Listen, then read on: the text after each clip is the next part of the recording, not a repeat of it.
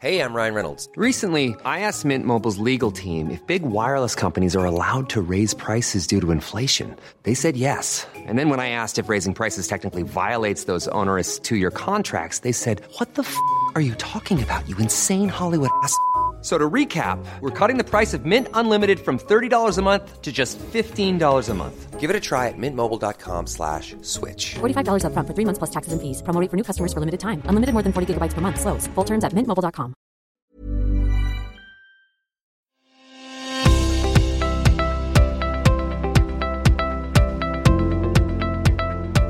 Hi, and welcome to the latest Policy Forum pod. Today, we look at the Paris Climate Change Agreement.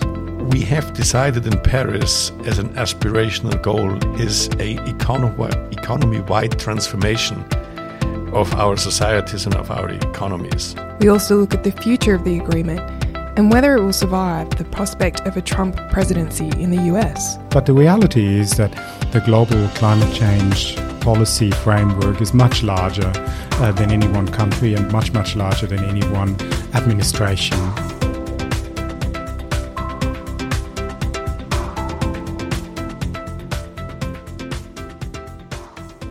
Hi, I'm Fiona Benson and welcome to the latest Policy Forum pod.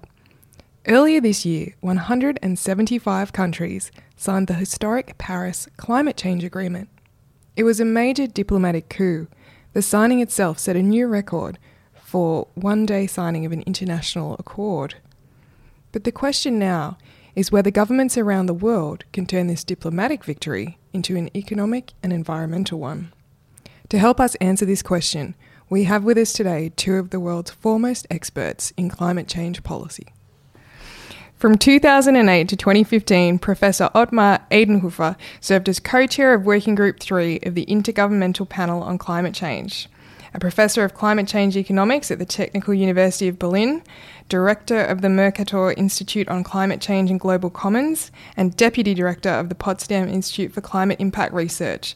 There are arguably few people who can match his insight, knowledge, and experience when it comes to the economics of climate change. Joining him is our own Crawford School climate policy expert, Frank Yotzo.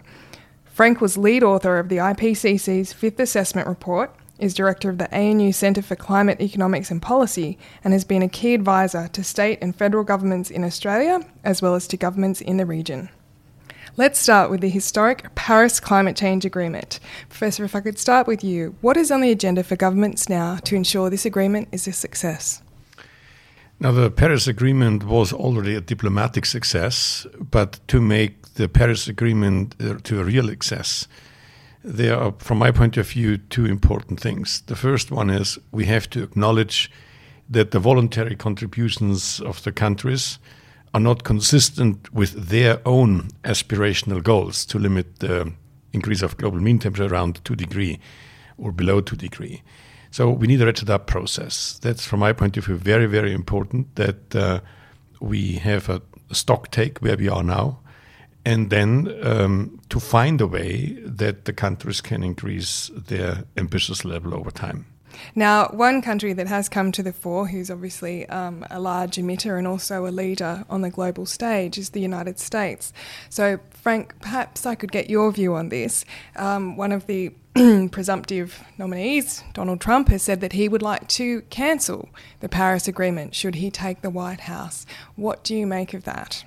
Yes, Fiona, well, that would be a very big change because the U S has been very instrumental in making the Paris Agreement happen uh, together with the Chinese government. And so um, a, a change in president of that nature to, to President Trump would be um, in, in some form uh, a very drastic change. Um, it, it would be quite unclear what would happen. There's been some pretty uh, drastic statements about what, what a President Trump might do Um, uh, with with the Paris Agreement. But the reality is that the global climate change policy framework is much larger uh, than any one country and much, much larger than any one administration uh, of, of one country. And so, um, in a sense, the, the worst that could happen uh, to, to a global process um, under such a scenario in the U S would be withdrawal of United States support for it. thereby one large country less actively supporting a strong global outcome. Um, and from that, of course, um, a, a kind of a, a perhaps limited snowballing effect with other countries also taking a step back um, if their present governments were so inclined. But longer term, I don't think that any such particular event, one country changing government in that way, uh, would impede the global process in, in a major way. Ottmar, do you... I'm, How do you assess that? I'm I'm a, a little bit more pessimistic. You are right. The whole process is larger than one country. But nevertheless, as you mentioned, the U S and China was enormously instrumental to make this Paris Agreement happen. And as I said, it's just a diplomatic success, a dramatic diplomatic success. But in the end, we are at risk because we have now a very high level of cooperation. And so we are at risk that cooperation, the level of cooperation is declining. Why? Because the voluntary contributions of the countries are not transparent at all. And if you want to build trust, so you need transparency in the sense that you really know what uh, the other countries are contributing to the global public good. And in that sense, um, it's not so much about Donald Trump. It's very much about uh, a, a further development of the whole agreement in a way that countries provide contributions in a transparent way. That's the first step. And then to find a common metric, what they can contribute. So I proposed implicit carbon prices because this measures very well the level of efforts. And in order to increase the level of ambition, so Paris has invented a wonderful institution which is called the Green Climate Fund, complemented by climate finance, where this climate fund could contribute conditional transfers to the countries who wants to increase the level of ambition. And this is, seems to me is, is very important. So and this ab- framework would take care of the developing uh, w- countries so that they're not disadvantaged? Yeah, yes, of course. While the more developed countries can still reduce their emissions? That's right. So that's exactly the way to go. Yeah. So a carbon price has been a topical issue in Australia over the last few years. Um, uh, and obviously we're in the middle of an election campaign now. But if you could take a moment to explain why a carbon price is the most effective mechanism. You mentioned transparency um, and having a common measure. Now, the public perceives carbon pricing as a very strange idea invented by economists almost one hundred years ago. It's, for economists, it's not new at all. But what we have decided in Paris as an aspirational goal is a econo- economy-wide transformation of our societies and of our economies, which basically means drastic emission reduction. All sectors have to contribute, the power sector, the transport sector, the heat sector, the agriculture sector. And if you want to launch such a transformational process, you need an economy-wide instrument, regulation, efficiency standards for specific cars or for specific sectors are not good enough. So in that sense, uh, if you want to do a little bit about emission reductions, the traditional instruments are quite okay. But if you want to launch a transformational process, you need a signal which is uh, unique for all the different sectors. And, and, and uh, the sectors and the firms can then decide to what extent they can reduce emissions. Uh, so a carbon price allows us to launch this transformational process of emission reduction in the most cost-effective way. And this is the reason why a carbon price is, is uh, uh, so favorable uh, compared to other policy instruments. Now, um, one uh, place where we have had uh, this sort of emissions trading scheme for some time is obviously the E U.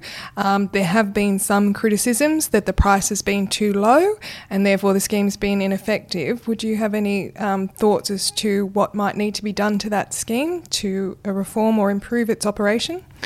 Uh, first of all, I, I share the sentiments that the price is too low because Uh, all the announcements of the regulators have destabilized the expectations of the investors and the traders on the market. So the E U emissions trading scheme is now more a betting shop for political decisions than a marketplace selecting the most cost-effective technologies. So in that sense, uh, we need a fix of the malfunctioning of the system. And one way to do this is to introduce a minimum price. So uh, we are far away from implementing it, but at least we have launched a debate about that.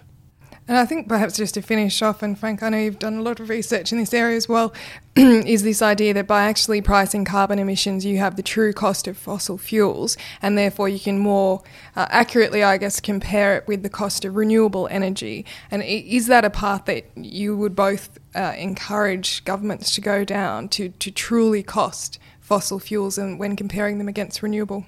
Well, the economics of it is clear. You want to have a similar price, price signal on carbon emissions right through the economy, and that's the basic premise behind carbon pricing. That's the beauty of it, in a sense. In a political practice, we've seen this in many countries, including in Australia.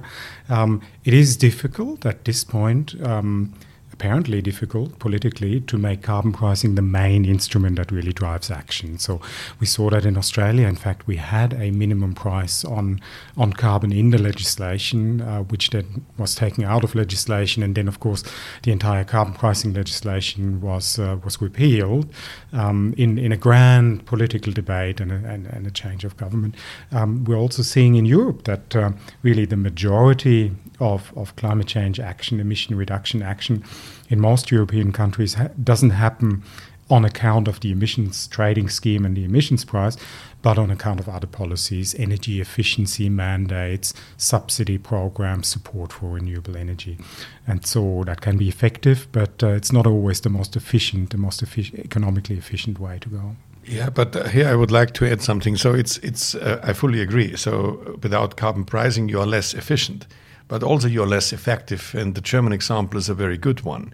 So we had a very generous feed-in tariff system. We pushed the renewables into the system, and at the same time, we pushed out of the system the highly efficient gas-fired plants, and coal comes back.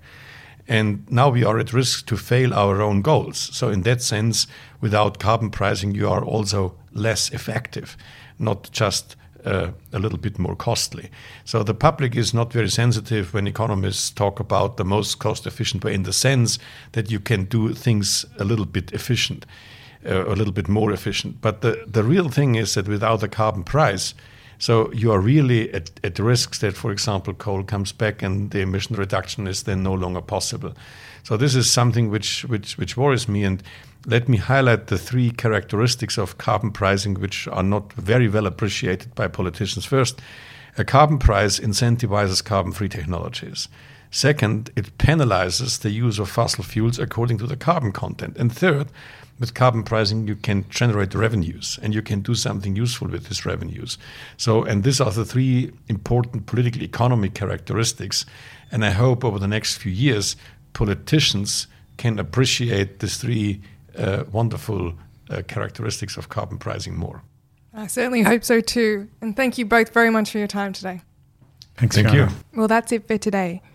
Don't forget to keep up to date on the latest debate, discussion and analysis on the Asia Pacific with policy forum dot net.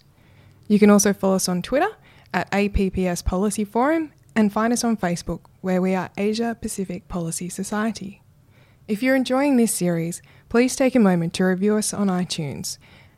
Help us get the word out and keep the debate going.